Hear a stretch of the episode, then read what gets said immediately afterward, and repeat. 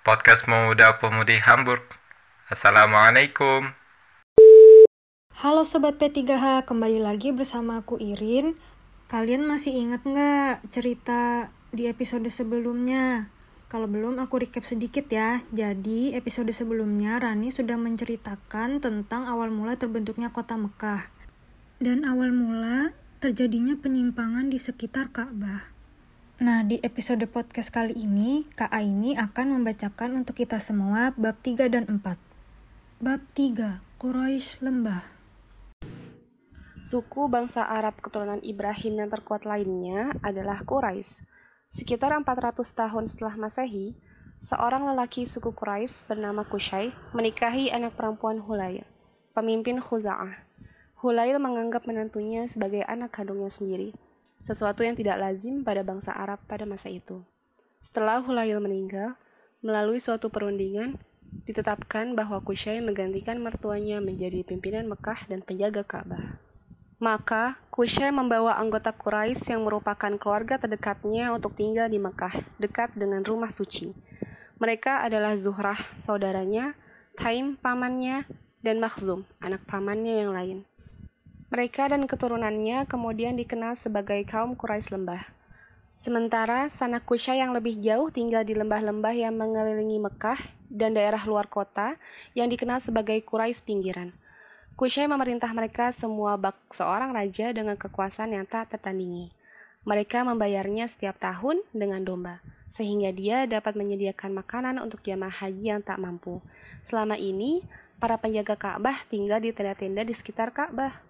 Sekarang, Kushay menyuruh mereka membangun rumah setelah membangun sebuah kediaman yang luas untuknya yang dikenal sebagai rumah majelis. Semuanya berlangsung dengan harmonis, namun benih-benih permusuhan mulai tumbuh. Suatu karakter khas keturunan Kushay adalah bahwa pada setiap generasi harus ada seorang pemimpin bagi semua. Dari empat putra Kushay, orang yang demikian adalah Abdu Manaf, yang sudah dihormati pada saat ayahnya masih hidup. Tetapi, Kushay lebih memilih putra pertamanya, Abdu Aldar, meskipun ia yang paling kurang cakap dibandingkan yang lain. Menjelang meninggalnya, Kushay berpesan kepadanya, Anakku, aku akan menetapkan siapa yang bakal menjadi pemimpin yang harus ditaati oleh semua orang. Tidak ada yang dapat memasuki Ka'bah kecuali engkau yang membukakannya. Selain tanganmu, tak ada yang boleh menandai peperangan bagi kaum Quraisy. Tak ada yang boleh meminum air di Mekah dalam perjalanan hajinya kecuali engkau yang memberinya. Tak ada yang boleh makan kecuali engkau yang memberinya. Tak ada yang boleh mengubah segala urusan Quraisy kecuali di dalam rumahmu. Kushay mewariskan seluruh hak dan kekuasaannya kepada putra kesayangannya tersebut, termasuk kepemilikan rumah majelis. Abdu Manaf mematuhi keinginan ayahnya tanpa protes. Tetapi, pada generasi berikutnya, separuh kaum Quraisy berdiri di belakang putra Abdu Manaf, Hashim, lelaki yang paling terkemuka saat itu, dan menuntut agar pemerintahan dialihkan dari klan Abdul Adar ke klannya, mereka yang mendukung Hashim dan saudara-saudaranya itu adalah keturunan Zuhrah dan Taim, serta seluruh anak cucu Kushay selain dari anak pertama, yaitu keturunan Makhzum dan para sepupu yang lebih jauh menerima pemerintahan Bani Abdu Aldar. Kaum wanita dari Bani Abdu Manaf kemudian membawa secawan minyak wangi dan meletakkannya di sebelah Ka'bah. Hashim dan saudara-saudaranya serta seluruh pengikutnya mencelupkan tangan mereka ke dalam cawan itu dan mengangkat sumpah bersama untuk tidak saling mengganggu satu sama lain. Masing-masing menggosokkan tangan yang harum di atas batu Ka'bah sebagai tanda tercapainya kesepakatan. Kelompok ini karenanya dikenal sebagai kaum harum atau al-mutayyibun. Para pengikut Abdul Aldar juga mengangkat sumpah membentuk suatu kelompok yang dikenal sebagai kelompok sekutu atau al-ahlaf. Peperangan ini benar-benar dilarang tidak hanya di Ka'bah, tetapi juga di dalam kawasan Mekah dengan diameter beberapa mil. Kedua pihak harus menegakkan perjanjian demi menghindari pertumpahan darah. Disepakati bahwa keturunan Abdu Manaf berhak menetapkan pajak dan menyediakan makanan dan minuman bagi para jamaah haji, sedangkan keturunan Abdu Aldar berhak memegang kunci Ka'bah dan hak-hak mereka yang lain, dan juga tempat tinggal mereka harus diteruskan fungsinya sebagai rumah majelis. Saudara-saudara Hashim setuju bahwa dia yang bertanggung jawab atas kebutuhan para jamaah haji. Saat musim haji segera tiba, Hashim mengumumkan di rumah majelis, Wahai kaum Quraisy, kamu sekalian adalah tetangga Tuhan, penjaga rumahnya dan tanah suci. Mereka yang datang berziarah adalah tamu Tuhan dan pengunjung rumahnya. Mereka itulah para tamu yang paling patut dihormati. Pada musim haji, sediakanlah makanan dan minuman sampai mereka pulang kembali. Bila harta saya sendiri mencukupi, saya tidak akan membebani kalian semua. Hashim sangat dihormati, baik di dalam maupun di luar negeri. Dialah yang membangun dua rute perjalanan kafilah besar dari Mekah. Kafilah pada musim dingin ke Yaman dan kafilah pada musim panas ke barat Laut Arab. Dan di antara dua musim itu ke Palestina dan Suriah, yang pada masa pemerintahan Bizantium merupakan bagian dari kerajaan Romawi. Dua rute perjalanan itu mengikuti rute minyak wangi kuno, dan salah satu pemberhentian utama dari kafilah musim panas adalah oasis di Yathrib. 11 hari perjalanan unta ke utara Mekah. Dulu, oasis tersebut dikuasai kaum Yahudi, tetapi sekarang dikuasai suku bangsa Arab dari Arab Selatan. Banyak kaum Yahudi masih bermukim di sana dengan kekayaan berlimpah. Mereka terlibat dalam kehidupan masyarakat dengan tetap menjalankan agama mereka sendiri. Seperti masyarakat Arab Yathrib, mereka juga memiliki tradisi matriarkal dan secara kolektif dikenal sebagai Bani Qoilah, merujuk ke nama salah seorang leluhur mereka. Namun, mereka sekarang terbagi ke dalam dua suku yang disebut Aus dan Khazraj, merujuk kedua putra Koilah. Salah seorang wanita Khazraj yang sangat berpengaruh adalah Salma putri Amr dari suku Najar. Hashim melamar untuk menikahinya. Salma mau asalkan ia tetap diperbolehkan memimpin masyarakatnya. Ketika melahirkan seorang putra, ia mengasuhnya di Yasrib hingga berumur kira-kira 14 tahun. Hashim tidak melarangnya agar si anak tahan terhadap berbagai penyakit padang pasir yang lebih berbahaya bagi pendatang baru ketimbang bagi penduduk asli. Sebab penduduk daerah tropis lebih kuat dibandingkan dengan penduduk Mekah. Selain itu, ia sering pergi bolak-balik ke Suriah sehingga dia dapat bertemu dan tinggal bersama Salma dan putranya dalam perjalanan pulang dan pergi. Tetapi Hashim tidak hidup lama. Pada suatu perjalanan, ia jatuh sakit di Gaza, Palestina dan di sana ia meninggal dunia. Hashim memiliki dua saudara kandung, Abdul al-Shams dan Muthalib, dan juga saudara tirinya, Naufal. Abdul al-Shams sangat sibuk dengan kegiatan perdagangan di Yaman, dan belakangan juga di Suriah, sementara Naufal sibuk dengan perdagangannya di Irak, sehingga keduanya jarang berada di Mekah untuk waktu yang lama. Atas dasar itu, dan mungkin berdasarkan alasan-alasan lainnya juga, Muthalib, saudara Hashim yang lebih muda, ditunjuk untuk mengatur persediaan air bagi para jamaah haji dan juga memungut pajak untuk memberi makan mereka. Dan kini, ia merasa bahwa menjadi tugasnya memikirkan siapa kelak yang akan menjadi penggantinya. Hashim memiliki tiga orang putra dari beberapa istrinya selain Salma. Tapi konon, tak seorang pun dari anak-anaknya ini yang berarti tak seorang pun dari anaknya sendiri yang dapat dibandingkan dengan anak Salma. Meskipun masih muda, Syaibah, demikian nama putra Salma tersebut, menunjukkan bakat kepemimpinannya. Desas-desus tentang kepandaiannya disebarkan hingga ke Mekah oleh para musafir yang melewati oasis itu. Akhirnya, Mutoli pergi untuk melihatnya sendiri. Setelah mengamati pemuda itu, Muthalib memohon kepada Salma agar mempercayakan pengasuhan keponakannya itu kepadanya. Salma pun menolak untuk melepaskan putranya dan pemuda itu pun menolak untuk meninggalkan ibunya. Tetapi Muthalib tidak berkecil hati. Ia meyakinkan mereka berdua bahwa berbagai kelebihan yang ditawarkan Yathrib tak ada artinya dibandingkan Mekah.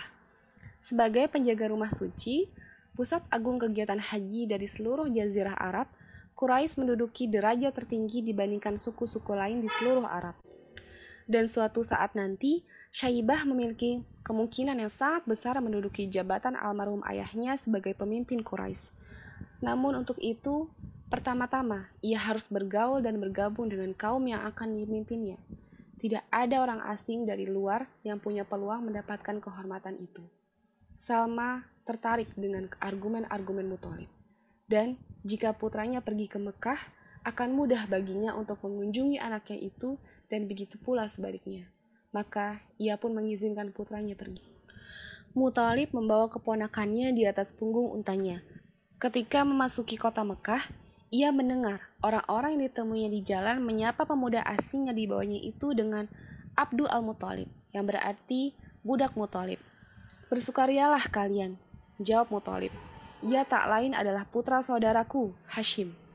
Mendengar jawaban itu, orang-orang menyambutnya dengan gembira, sehingga berita itu tersebar di seluruh antera kota menjadi bahan pembicaraan dari mulut ke mulut. Sejak hari itu, pemuda itu terkenal dengan nama Abdul Al-Muttalib. Tak lama setelah kedatangannya, Abdul Al-Muttalib terlibat perselisihan tentang tanah pertanian milik ayahnya dengan pamannya, Naufal. Tetapi dengan bantuan paman asuhnya dan pengaruh yang ia bawa dari Yathrib, Abdul Al-Muttalib berhasil mendapatkan hak-haknya – Anak muda itu juga tidak mengecewakan harapan-harapan yang sudah melekat pada bakatnya sejak awal. Setelah beberapa tahun, ketika Muthalib telah meninggal dunia, tak seorang pun menyoal kualifikasi keponakannya itu untuk memegang tanggung jawab menyediakan makan dan minum bagi jamaah haji.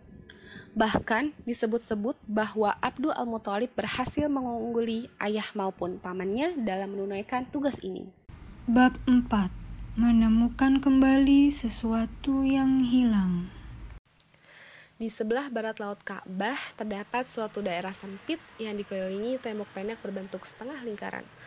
Kedua ujung tembok itu berhenti di sudut sebelah utara dan barat rumah suci, menyisakan lorong sempit untuk lalu lintas para jamaah haji. Tetapi kebanyakan jamaah haji memperlebar lingkaran mereka di sini dan memasukkan daerah sempit tersebut dalam ta dalam tawaf mereka melintasi jalur di luar tembok pendek itu. Ruang yang dibatasi tembok itu disebut Hijr Ismail karena bekas ibu jari kaki Ismail dan Hajar berada di dekat batu yang melapisi ruang itu. Abdul Al-Muttalib sangat suka berada di dekat Ka'bah. Seringkali ia menghampar tikar untuk berbaring di dalam hijr tersebut. Pada suatu malam, ketika ia sedang tidur di situ, ada sosok bayangan menghampirinya dan berkata, "Galilah sumber air yang manis." Apa itu? Ia bertanya. Tetapi sosok itu segera lenyap. Ia penasaran dan hatinya tidak tenang saat terbangun.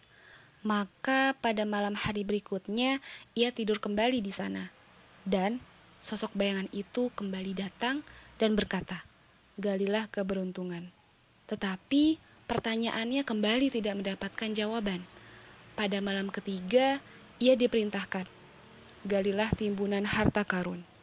Dan seperti biasanya, bayangan itu segera menghilang. Baru pada malam yang keempat, perintah itu berubah menjadi galilah zam-zam. Kali ini, ketika ia bertanya, apakah zam-zam itu?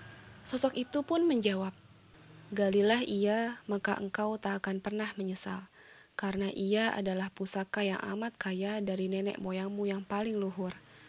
Ia tak akan pernah kering, tidak juga berkurang dalam memenuhi kebutuhan semua jamaah haji. Kemudian, sosok itu memerintahkan untuk mencari sesuatu tempat yang lembab penuh darah, penuh kotoran, tempat semut-semut bersarang, dan burung gagak mematuk-matuknya. Akhirnya, ia disuruh berdoa demi air jernih yang melimpah dan akan memberi minum seluruh tamu Tuhan melalui hajinya. Ketika Fajar menyingsing, Abdul Al-Muttalib bangun dan meninggalkan hijr di sebelah utara rumah suci yang disebut sudut Iraki. Kemudian, ia berjalan di sepanjang dinding sebelah timur laut yang berujung di pintu Ka'bah. Beberapa langkah di depannya, ia berhenti dan dengan takzim mencium Hajar Aswad. Dari situ, ia mulai tawaf, kembali berjalan menuju sudut Iraki, melintasi Hijr menuju sudut sebelah barat, yaitu sudut Suriah, dan kemudian menuju sudut Yaman yang mengarah ke selatan. Para keturunan Ibrahim dari garis Ismail dan Ishak bergerak mengelilingi Ka'bah melawan arah sinar matahari. Ketika berjalan dari sudut Yamani menuju Hajar Aswad, Abdul Al-Muttalib dapat melihat lembah gelap Abu Kubais dan di seberangnya perbukitan timur yang tampak dipancari cahaya kemuning. Tujuh kali ia berkeliling dan setiap kali pula cahayanya bertambah terang karena fajar telah menyingsing di Arab dan malam pun berakhir. Setelah tawaf, ia meninggalkan Hajar Aswad menuju pintu Ka'bah sambil menggenggam cincin logam yang tergantung di kunci, lalu ia memanjatkan doa yang telah diajarkan. Tiba-tiba terdengar suara kepakan sayap dan seekor burung hinggap di atas pasir di belakangnya. Kemudian, burung lain pun hinggap. Setelah berdoa, ia menoleh dan melihat burung-burung itu bergerak menuju dua bongkah batu besar berbentuk patung yang terletak kira-kira 100 yard di depan pintu. Dua batu itu dianggap berhala, dan di antara kedua batu itulah kaum Quraisy biasanya menyembelih kurban. Abdul Al-Muthalib benar-benar tahu, seperti juga kedua burung gagak tersebut, bahwa tempat berpasir itu selalu basah oleh darah. Di situ juga ada kotoran, dan di atasnya kini terlihat sebuah sarang semut. Lalu ia pulang ke rumahnya dan mengambil dua pangkur, satu di bawah anaknya, Harith, yang diajak ke tempat di mana ia harus segera menggali.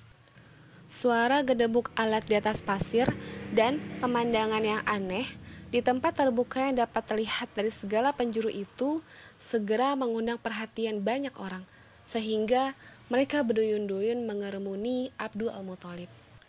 Kendati pun mereka semua menaruh hormat terhadap Abdul Al-Muthalib, Tak lama kemudian, ia diprotes karena telah melakukan pelanggaran dengan menggali tanah yang disucikan di antara kedua berhala mereka, dan penggalian itu harus segera dihentikan.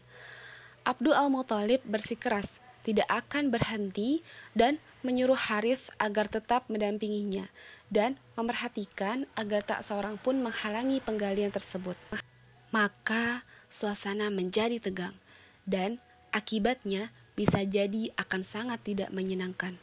Tetapi dua keturunan Hashim itu telah bertekad dan sepakat untuk terus menggali. Sementara para penonton menyaksikan dengan penuh keheranan. Berhala-berhala itu, Isaf dan Na'ilah, berkedudukan tinggi di Mekah. Bahkan, menurut beberapa orang, keduanya adalah bapak ibu kaum Jurhum yang berubah menjadi batu dan mengotori Ka'bah. Abdul Al-Muthalib terus menggali tanpa henti. Dan ketika sebagian orang bergegas hendak meninggalkan rumah suci itu, tiba-tiba ia memukul sebuah dinding peti batu dan seketika ia berteriak memanjatkan syukur kepada Tuhan. Masa pun kembali membeludak. Dan ketika ia mulai mengangkat harta karun peninggalan Jurhum yang dipendam di situ, setiap orang mengaku berhak untuk mendapatkan bagian. Abdul Al-Muthalib setuju bahwa undian mesti dilakukan untuk beberapa alternatif. Disimpan di rumah suci, dimiliki mutolib sendiri, atau dibagi di kalangan suku. Itulah cara yang dikenal saat itu untuk memutuskan sesuatu yang mengandung keraguan-raguan. Dan itu dilakukan dengan melepaskan anak panah di dalam Ka'bah di depan berhala Moabit dan Hubal. Dalam hal ini, hasilnya adalah sebagian harta karun disimpan di Ka'bah, sebagian diberikan ke Abdul Al-Muthalib, sementara tidak sedikit pun yang diberikan kepada kaum Quraisy. Sejak itu juga disepakati bahwa Bani Hashim yang bertanggung jawab terhadap Zam-Zam sendiri untuk dipergunakan sebagai penyedia kebutuhan air jamaah haji. Nah, gimana ceritanya menurut kalian? Penasaran dengan kelanjutannya? Tunggu di podcast episode berikutnya ya. Wassalamualaikum warahmatullahi wabarakatuh.